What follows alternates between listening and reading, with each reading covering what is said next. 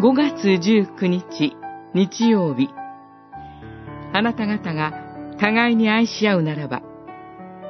ヨハネによる福音書じゅうさんしょうさんじゅういっせつからさんじゅうごせつ。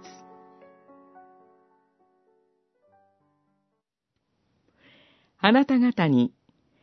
新しい掟を与える。互いに愛し合いなさい。私があなた方を愛したように、あなた方も互いに愛し合いなさい。じゅうさんしょうさんじゅうよんせつ。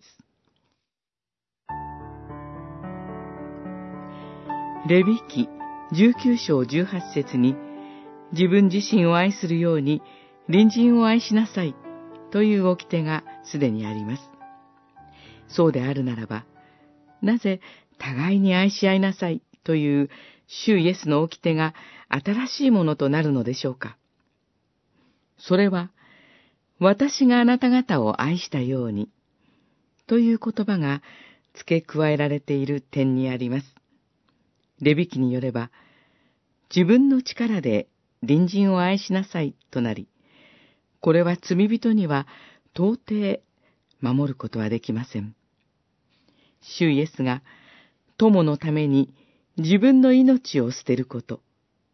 これ以上に大きな愛はないと、ご自身で言われたその通りに、十字架の犠牲を通して神の愛を示してくださいました。したがって、弟子たちは律法を成就された主イエスの恵みによって、真の愛を実践することができます。愛は十字架から注がれるのであり、愛の源は神だからです。ということは、私たちが再生しなければ、本当の意味で互いに愛し合うことはできないことになります。主を頭として、主の晩餐に預かる共同体が、互いに仕え、互いに愛し合い、聖霊によって一致するとき、教会が立て上げられ、世に福音が述べ伝えられます。